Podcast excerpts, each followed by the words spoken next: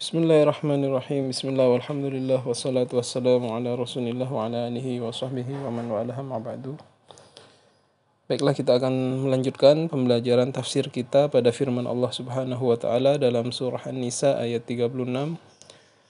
Sebuah ayat Al-Qur'an yang berbunyi Qala Allah taala واعبدوا الله ولا تشركوا به شيئا وبالوالدين إحسانا وبذي القربى واليتامى والمساكين والجار ذي القربى والجار الجنب والصاحب بالجنب وابن السبيل وما ملكت أيمانكم إن الله لا يحب من كان مختالا فخورا yang artinya dan sembahlah Allah dan janganlah kamu mempersekutukannya dengan sesuatu apapun dan berbuat baiklah kepada kedua orang tua, karib kerabat, anak-anak yatim, orang-orang miskin, tetangga dekat dan tetangga jauh, teman sejawat, ibnu sabil dan hamba sahaya yang kamu miliki. Sungguh, Allah tidak menyukai orang yang sombong dan membanggakan diri.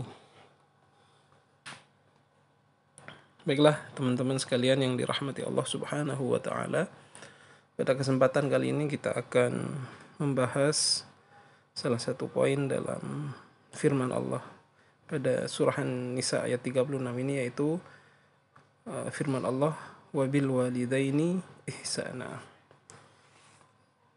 Dalam tafsir Asy-Sya'rawi dalam menafsirkan ayat Al-Qur'an ini beliau Syekh Mutawalli Asy-Sya'rawi menjelaskan dalam kitabnya Khawatir Imaniyah pada halaman 211 beliau menuliskan ويردف الحق جل جلاله عبادته بالإحسان إلى الوالدين فيأتي قوله جل شأنه وبالوالدين إحسانا. والوالدان هما الأب والأم لأنهما السبب المباشر في وجودك.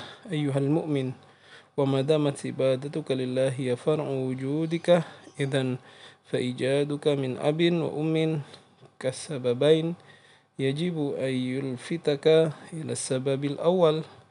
in dzalika yulfituka ila man aujada sil aujada silsilah ila antasil ila insan al awal wa huwa adam alaihi salam. Jadi di sini Allah Subhanahu wa taala menambahkan bentuk beribadatan dengan berbuat baik kepada Allah kedua orang tua, kedua orang tua. Sebelumnya Allah menyuruh kita untuk janganlah engkau menyekutukannya. Kemudian disambung langsung dengan wabil walidaini ihsana. Jadi karena kenapa Allah menyandingkan untuk kita berbuat baik kepada Allah pada orang tua maaf setelah kita tidak menyekutukan Allah karena disebutkan liannahuma as-sabab al-mubashir fi wujudika karena kedua orang tua itu adalah sebab yang langsung dalam sebab adanya kita di dunia ini. Jadi tanpa adanya orang tua kita tidak akan ada ya. Karena sebab karena orang tua kita menjadi sebab dari wujudnya kita di dunia ini maka kita harus berbuat baik kepada kedua orang tua.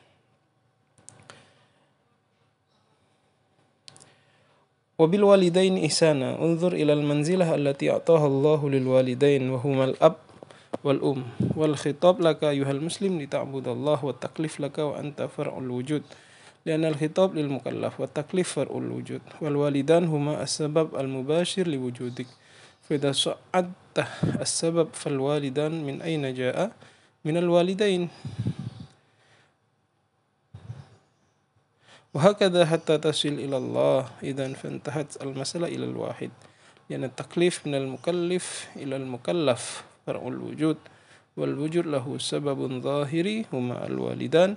وعندما تسلسلهما تصل إلى الله. إنه سبحانه أمر اعبدوني ولا تشرك بي شيئا. وبعد ذلك فبالوالدين إحسانا.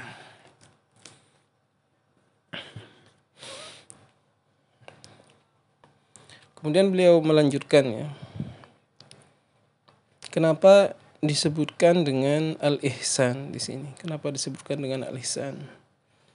Disebutkan uh, makna ihsan itu huwa antaf ala fauqa ma kallafakallahu mustasyiran annahu yarak. Ihsan itu adalah engkau beribadah, melakukan kebaikan di atas melebihi apa yang telah dibebankan kepadamu dengan perasaan bahwasanya Allah Subhanahu wa taala melihatmu.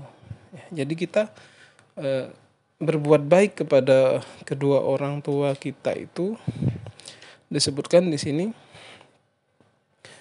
Iya ke antamal ma'awalidayka al-qadral mafrud. Janganlah kamu apa ber, berbuat baik kepada kedua orang tuamu dengan kadar yang kadar yang ditentukan. Jangan hanya berbuat baik dengan kadar yang ditentukan. Bal udkhul fi birrihima wal in'am alaihima wat talattuf bihima war rahmah lahuma wa dhillatil inkisar fauqama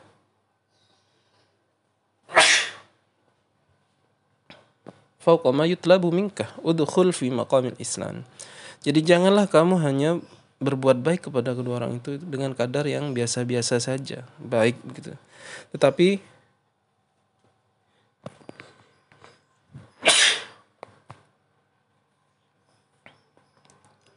berbuat baiklah di atas semua itu dengan berbuat baik kepada keduanya berlemah lembut kepada keduanya memberikan kasih sayang kepada keduanya bersifat tawadu kepada keduanya rendah hati kepada keduanya dan itu semua dilebihkan jangan hanya sekedarnya masuklah kamu pada makom ihsan jadi makom ihsan ini makom yang sangat tinggi dalam tasawuf ya. Jadi ada iman, Islam dan ihsan. Sama berbuat baik itu kepada orang tua harus dalam makom ihsan. Karena Allah itu innallaha yuhibbul muhsinin. Kenapa Allah disebutkan ya dalam surah yang lain? Akhidina ma atahum rabbuhum innahum kanu qabla dzalika muhsinin. Mereka itu adalah orang yang muhsinin. Apa sebab? Kanu qalilan minal laili ma yahja'un. Karena mereka eh, dari sebagian malam itu mereka tidak tidak tidur. Jadi kan kita diperintahkan oleh Allah Subhanahu wa taala untuk sholat lima waktu. Tetapi orang yang bersifat muhsin ini mereka tidak hanya mencukupkan sholat lima waktu, tapi mereka sholat tahajud pada malam hari. Yang hanya diwajibkan lima, mereka menambahnya. Nah ini masuk kepada makom muhsinin atau disebutkan tadi makom ihsan. Begitupun juga dengan berbaik kepada orang tua saya. Jangan hanya pada tataran yang biasa saja baik gitu tidak, tapi masuklah pada tataran ihsan, dilebihkan. Terutama kepada ibu ya. Terutama kepada ibu karena eh, disebutkan dalam tafsir Syarawi ini orang itu ketika lahir ke dunia ketika dia sudah sadar akan eksistensi dirinya itu dia melihat kebaikan itu banyak yang berasal dari ayah berasal dari bapak ketika dia membutuhkan sesuatu biasanya ibu eh, menyuruhnya minta kepada ayahnya karena biasanya ayah yang bekerja dan memberikan nafkah kepada keluarganya. Akhirnya timbul perasaan di anak bahwasanya yang memberikan uh, nikmat, memberikan banyak bantuan kepada dia itu ayahnya. Karena itu yang terlihat uh, ketika dia sudah mulai sadar akan eksistensi dirinya.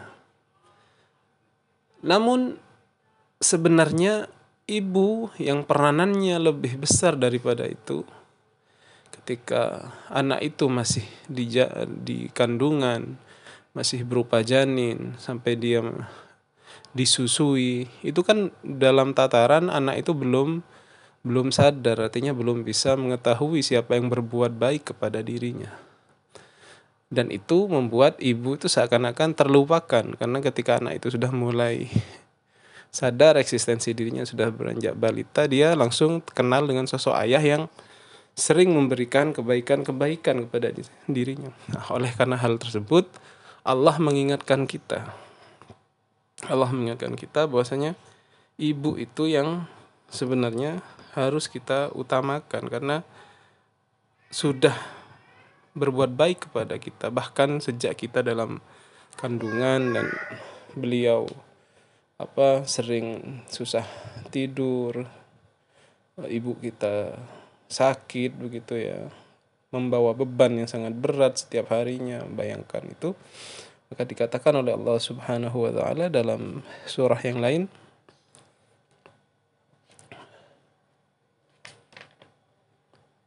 wasainal insana biwalidaini ihsana hamalathu ummuhu kurhan wa wadathu kurha wa hamluhu wa fisaluhu thalathuna syahra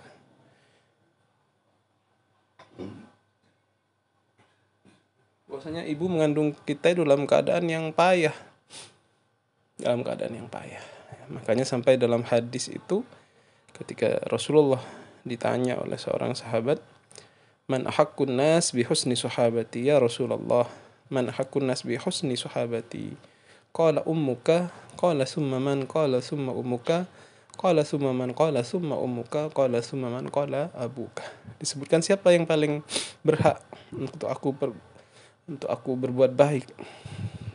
Rasulullah menjawab ibumu kemudian siapa Rasulullah setelah itu? Ibumu. Kemudian siapa ya Rasulullah? Ibumu. Sampai tiga kali baru setelah itu siapa lagi ya Rasulullah? Dijawab abukah baru ayahmu. Ini Ha, jadi harusnya kita melebihkan bakti kita itu lebih kepada ibu kita ya. Ibu kita yang sudah saya jelaskan tadi dalam tafsir Asyarawi bahwasanya kita tidak mengetahui saat-saat ibu kita mengandung kita dalam kandungan 9 bulan masih disusui selama 2 tahun. Susah payahnya itu tidak bisa kita bayar dengan apa pun ya. Makanya harus kita berbuat ihsan kepada kedua orang tua kita terutama dalam pelajaran kita yang kemarin ketika orang tua kita sudah beranjak pada masa senja atau sudah masuk usia tuanya. Demikian yang dapat saya jelaskan mudah-mudahan bermanfaat. Assalamualaikum warahmatullahi wabarakatuh